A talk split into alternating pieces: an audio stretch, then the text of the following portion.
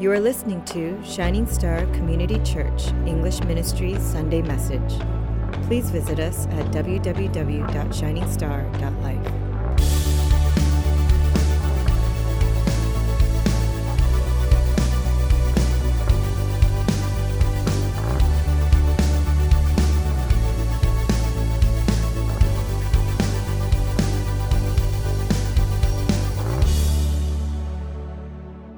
tell you something here. Preaching on Easter is different. It's different because it's one day, right? But from the time Jesus rose from the dead to his ascension into heaven, that length was 40 days. And a lot happened in those 40 days. So I'm thinking, how can I fit all that's happened in those 40 days into one sermon today? And I can't, but I believe the Lord has given us a word from the Bible today for those who know who Jesus is, for those of us who have come who are seeking and trying to figure out who Jesus is, and for definitely some of us here who are a bit more guarded, but are curious as to see why so many people worship this Jesus.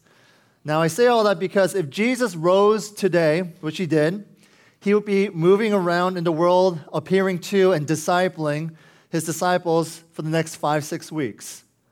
What does that mean? It means that the resurrection wasn't just a one day event. Yes, he rose on Easter Sunday 2,000 years ago, but Jesus, beginning on Easter evening, he began instructing his disciples for the next 40 days. And I think it would be wise for us to hear what our risen Lord has to say. Amen? So I, want to, I have a couple points to make today. The first is this, and I get right, I'll get right into it. The Bible reveals the gospel of Jesus Christ, period. The Bible reveals the gospel of Jesus Christ. Now, Christians place a lot of emphasis on the Bible. You always hear me say, that is my authority, and that should be our authority. And there's a reason why, because it tells us the only story that we need to know. Now, a lot of unbelievers have certainly heard of the Bible, especially in the United States of America here. They've heard many stories that have originated from Scripture. People all have heard, whether you're a believer or not, stories like Adam and Eve in the Garden of Eden. Those are well known. People have also heard of stories about Noah and the flood, or how about David and Goliath? People have certainly heard of the Ten Commandments, popularized by Charlton Heston back in the 1950s. Great movie, I recommend it. So, many of us here have grown up thinking we pretty much know what the Bible says. We think it's filled with fantastical stories of heroism and miracles. We think it's filled with a lot of good moral teachings from the wise King Solomon. But then we also think the Bible is a bit outdated, a bit archaic. So when we pluck a verse or two from Leviticus, let's say, it has certain hot topic issues that we would today deem controversial and say, well, you know what? The Bible needs to get with the times. The Bible is irrelevant. It's not something that I like to raise my life on. It's just a book filled with a lot of everything, but a lot of nothing at the same time. That's what a lot of people say. Now, these days, I have to admit, Christians have this kind of strange view of what's going on in the Bible. Yes, I said Christians. While the world ignores the Bible as completely irrelevant, archaic, outdated, Many Christians believe it tells us everything we want to know. And I don't think that's entirely true because there's a lot of things I'd like to know, but the Bible just doesn't tell me. For instance, I want to know all the whens and hows of creation. I want to know when the dinosaurs lived and why they're extinct. Don't get me started on my side project of trying to turn Jurassic Park into a reality. I want to know how the various races of humans got so different, so diverse. I want to know how God performed the various miracles which the Bible records. You know, I shared the story before, but there was a story of a young boy who was oohing and awing about the wonders of the Israelites walking straight through the parted Red Sea. When all of a sudden, a scholarly professor interrupted the boy and said, Well, actually, there is scientific evidence to support the claim that during that time, in that season, the tide of the sea was so strong that combined with the arid, dry climate of the region, that the middle of the Red Sea was probably no more than 16 inches deep. So, therefore, young man, it wasn't a miracle. In fact, the Israelites just waded right through.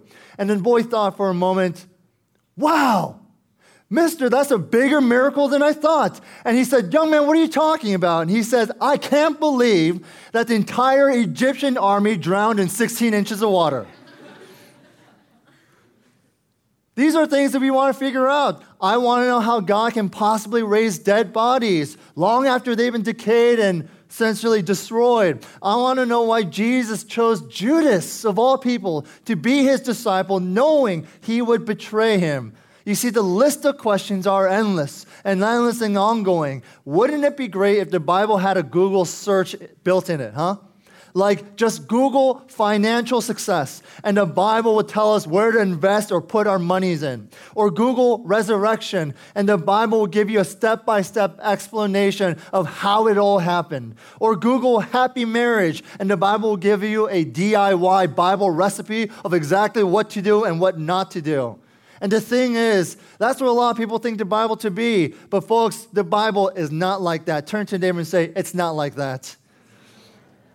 God, He doesn't give us a how to manual in the Bible. Instead, He gives us stories and He gives us songs and He gives us guiding general principles. But all those things serve His one great singular purpose, and that is the gospel of God's grace in Jesus Christ. Amen? That's what the Bible's about. If you read the Bible and it's just a book of do's and don'ts, then you've read it wrong. If you read the Bible it's just a collection of interesting stories to teach your child or yourself how to live an upright, moralistic life, then you've read it wrong. The Bible tells us one singular thing, and that is the gospel of Jesus Christ, that He is our Savior and Lord. But what exactly is the gospel? You know, Apostle Paul, whenever I say Apostle Paul, that word apostle, it means, by the way, the one who is sent, okay? And we know that he is an apostle because there's three criteria, three qualifications. And this is all kind of a tangent, but just good for you guys to know. One is this you have to have witnessed the resurrected Christ. Number two, you have to be explicitly chosen by and anointed by the Holy Spirit. And lastly, you have to have the ability to perform signs and wonders. So if you have anyone today walking around the street saying, I'm an apostle, say, uh, I don't think so. So Apostle Paul here, he says this. He gives us a short but a to the point definition of the gospel in 1 Corinthians chapter 15. He says this Now I would remind you, brothers, of the gospel I preached to you, which you received, in which you stand, and by which you are being saved, if you hold fast to the word I preached to you. And what is the gospel? He says from verse 3 that Christ died for our sins according to the scriptures, that he was buried, and that he was raised on the third day according to the scriptures. That's the gospel in a nutshell. Christ died, he was buried, and he rose on the third day. Amen? And it was the gospel that was taught by Jesus and the other disciples in the days between his resurrection and his ascension to heaven. Jesus taught them how everything the Bible said about him must be fulfilled, and that the Bible specifically foretold, predicted his suffering, his death, and his resurrection, which had now taken place. He's saying, Look, I am the living proof, I am the evidence of all that has been written about me. Now, maybe right now some of you guys are thinking, I'm scratching my head because I don't ever recall reading anything like that in the Old Testament. Now, some of you guys who may not be too well versed about Scripture know that the Bible is broken into two divisions the Old and the New Testament here. And you're thinking, I don't remember reading about that in the Old Testament. Well, you know what? The heart and preparation of the gospel is all right there. Here's just a few examples. In Genesis chapter 3, when Adam and Eve sinned, what happened? God shed the blood of an innocent animal and made clothes to cover their nakedness, to cover their shame because they were what? Naked. They sinned. Does that sound like the gospel? Absolutely, because it was Jesus dying who covered our shame. It was his innocent blood that was to shed over us and to cover over our nakedness. Then God, He promised that the seed of the woman would crush the head of the serpent, which himself, while himself being wounded. Again, that's the gospel message too, because Jesus was the virgin born son. He defeated Satan on the cross, though suffering himself. Later in, later in Genesis chapter 6, God told Noah to build an ark to save his family from the coming judgment of the flood. This too displays the gospel because Apostle Paul tells us that the ark was a picture of Jesus who saves all who are in him from judgment. You see, Jesus is the ark. Amen? Again, later in Genesis, God made a pact, an agreement, a promise, a covenant with Abraham and his seed to bless him through the whole world, of the whole world, through the Son. And that's the gospel again, because the Apostle Paul tells us that the seed, the son of Abraham, is Christ Jesus. And Jesus is now bringing the blessing of salvation to the whole world. And years later, God told Abraham to sacrifice his son Isaac. If you're part of our, Germ- uh, our, our Genesis series, you know that's where we're at right now. And Abraham, he obediently and he faithfully set out to do it. But God, he intervenes and he provides a substitute in the ram stuck in the thicket. And that's the gospel again. In fact, it's a double picture of Jesus because Jesus is the son whom the Father did sacrifice on the cross, and Jesus is the substitute. He is the ram caught in the thicket, which God provided in order that Isaac and you and I would be able to go free. Amen. But that's what the Bible is about, folks. It's not a book on moral behavior. It's not a book about how you can change yourself because we can't change ourselves. Turn to your neighbor and say, Sorry, but you can't change. We might be able to pick up better habits, right? We might be able to kick an addiction or two. We might even improve our marriage and our relationships, but by our own strength, we will never wipe the sin stained flesh and soul of our being. The Bible tells us that there's a bigger issue than what we think. Most people in the world, they try to live moralistically. That's just another word for the superficial, outward behavioral changes. The Bible tells us that the reason we have these surface issues is because there's something deeper in us. There's a deeper, root issue that needs to be dealt with, but we can't do that alone. We can't do that for one another. We don't need a teacher to teach us how to be better. We don't need an instructor to instruct us how to do better. We don't need a guru to tell us how to find it within ourselves. No, what you and I need and what this world needs is a Savior. We need a Savior. We need to be saved from ourselves. And that Savior's name is Jesus. And 2,000 years ago today, he rose from the grave to prove to us all that he is, in fact, God in flesh. Hallelujah. But that's not all. What was God trying to teach us about the gospel and all those stories and in the resurrection of Jesus Christ? And this goes to our last and final point. God, He intends to redeem the world. Turn to your neighbor and say, Redeem the world. Now, this might be difficult but can you guys recall a time back in high school? Whoa, was that too far? Or maybe college. Is that still too far? Or how about this? Just recall a time when you had to do a group project. Oh, those, I, I hate group projects. Sometimes, yes, it works out well. Everyone pitches in, you, everyone does their part. But there was a time in my life when there was absolutely no communication and no understanding of really the assignment by half of the group members. So the day of the deadline, we all got together, we put everything in one cohesive layout. And within the last few minutes, we realized that though we knew that we had the same tasks, that we were all using the same resources, that we were even speaking the same language, but we, were, we all came to different conclusions. Everyone else was pursuing completely different plans. They were building different things. It was complete and utter chaos. And, folks, I think that's the problem with some of us today. Some people think that God's agenda is different for every single person. That God's agenda is perhaps for them to make them happy and prosperous. Some people think God's agenda is for social purposes, to free the oppressed and things like that. Some people think God's agenda is about feeding the poor and being charitable and cutting a check out to the needy, nothing more. Some people think God's agenda is the success of modern Israel. Some people think God's agenda is about concerning himself with your American dream and your pursuits. Maybe for some of us here, we think God's agenda is all about just me. It's about healing my wounds. It's about healing my brokenness. Or perhaps it's still about me in that it's about my particular job or how God wants me to focus on my career. Maybe we think God's agenda is just simply about my wants and my needs. We all have differing agendas and thoughts of what God is trying to do in and through our lives. But from our text, thanks be to God, because Jesus makes it abundantly clear that there is one singular agenda, and that is this to redeem his world to redeem his world.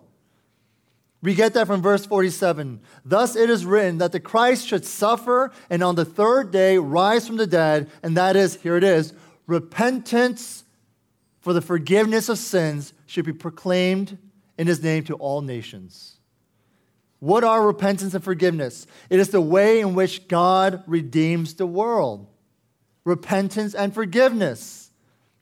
We need God's redemption. Without it, we're separated from God. Without it, we're separated between races. Without it, we're separated between cultures. Without it, we're separated between generations. Without it, we're separated between husbands and wives, parents and children, family members with other family members, and from people with differing points of view. So, what's the answer to all this rampant and seemingly unavoidable, uh, seemingly unsolvable problems? The answer is this we need to repent repentance and forgiveness because it is only through repentance and forgiveness that can bring us to reconciliation.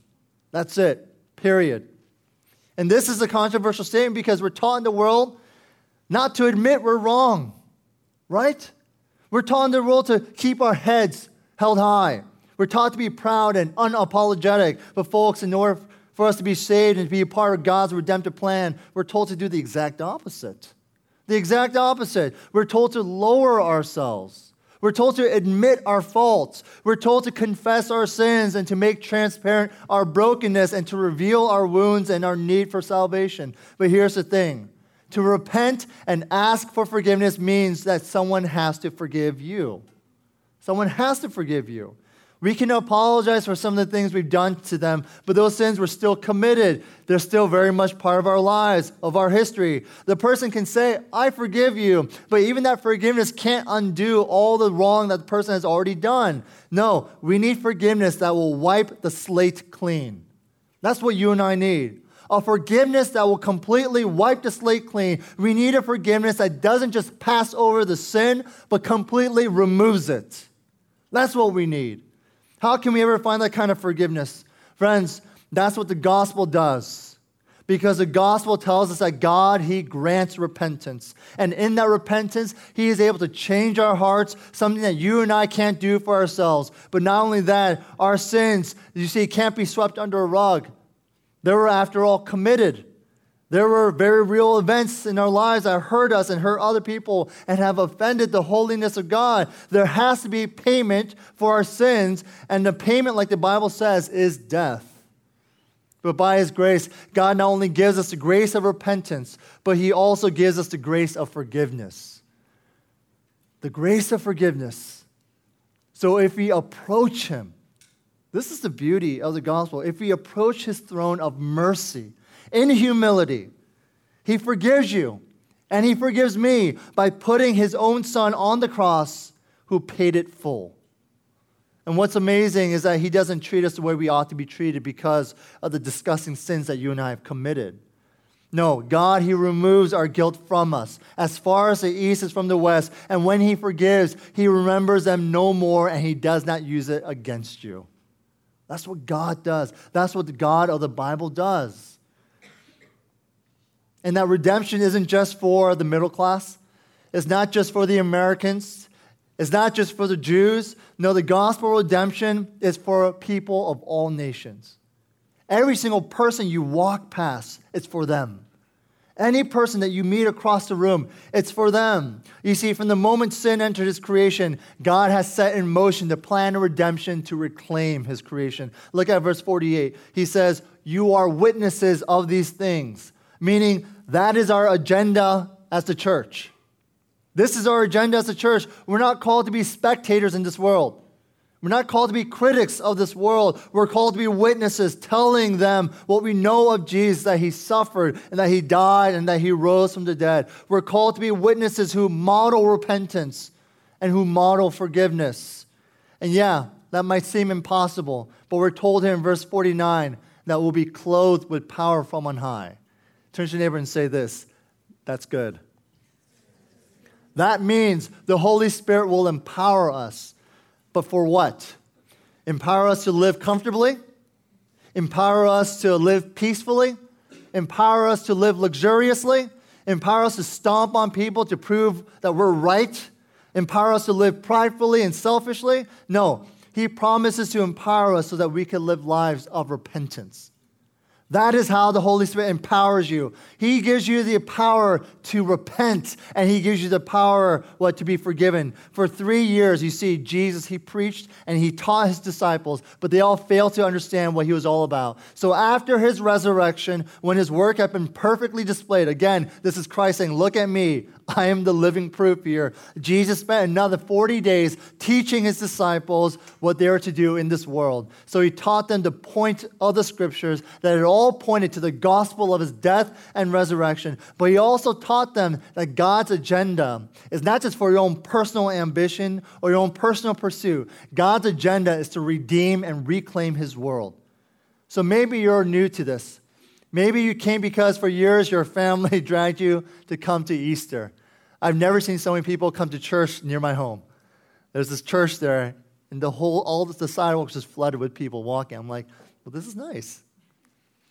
I believe that you are specifically here, sitting here in Shining Star Community Church on, in these chairs because God has brought you here. God has brought you here. And you're here because today the Lord, through His Word, has revealed to you a solution to an issue we all have our sin issue. God is extending His grace of repentance to you today, and in that repentance, He will grace you with forgiveness in Christ Jesus. This forgiveness will close the eternity sized chasm between you and Him and will unite you to the amazing purpose and plan and presence of a God who loved you so much that He put His own Son on the cross to die for your sins, so that if you believe and confess that Jesus died and that He rose from the grave, you will be saved.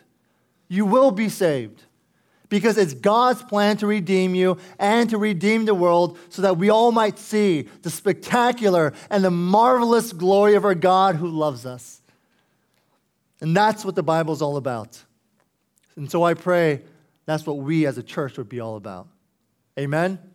Amen. Let's pray. Good Father, we thank you so much that today is the day that Christ defeated death, where his death was a full payment, paid in full for the sins of mankind, for my sins. And who am I to have deserved that? I'm no one and I'm nothing. And I certainly could not have earned my way to you, Father, because even on my best day, no matter how perfectly I try to live, I will always fall short of your perfect glory. The pride of man in thinking that somehow we can earn our way up to a perfect and holy God. Lord, we commit sins each and every single day. And these sins will be accounted for. These sins have to be paid for. There are consequences. For the wages of sin is death, you said in Scripture. But yet, Lord, by your sovereign grace, in your infinite love, you have given us your Son, who is 100% man and 100% God, who died a sinner's death, who died my death, the place I should have been, to give me a life that I did not deserve. The only way for me to get to you, or the only way for any person to get to you, Father, is not by our doing, but by yours. And so we thank you, God, that it is by your love that you have chosen us. God, it is because of your love you have saved us. It is by your love you will continue to lead us in our lives here until we see you face to face. And maybe we have some friends here today who do not know you. Maybe they know of you, but they do not know you. Maybe they do know some stories, like I've said before, some interesting stories of Scripture and how fun and interesting and perhaps even inspiring they are, but again, they do not know you. They know the material, but they don't know the author. God, today I pray that your Holy Spirit break that barrier down. And in the name of Jesus, that they will come in humility and in brokenness and in contrition and say, God, I realize I can't do it myself. I've tried, but I failed. And I'll try it again, but I know I'll fail again. God, would you come and lead me to you? Holy Spirit, would you lead me to you today? Jesus, I want to believe that 2,000 years ago you died on the cross for my sins and you rose from the grave victoriously. You've conquered death. And when I place my trust and faith in you, Lord, I want to believe that I now have a right relationship with you, God. That my acceptance in you of you is not based on my performance or my work, but is based solely on the work of Jesus Christ. Friends, brothers and sisters, can I give you an opportunity today, right now, to, to take just a minute or two and pray a prayer? Maybe you don't know how to pray. That's okay, because prayer is simply speaking frankly to God, who hears and knows your heart above all things. Share with Him your concerns. And if you're struggling to believe, know that God is one who gifts us belief. He gifts us faith. So say, God, give me faith. Let the scales from my eyes fall, just as it did for Apostle Paul when he was killing and persecuting Christians. And then one day, seeing Christ change his life so miraculously that he is now the greatest missionary ever. God, give me faith. Let's take a moment and pray. And like we learned in Scripture today, that would lead to repentance, because that repentance will lead to forgiveness of our sins. So let's take this time and let's pray.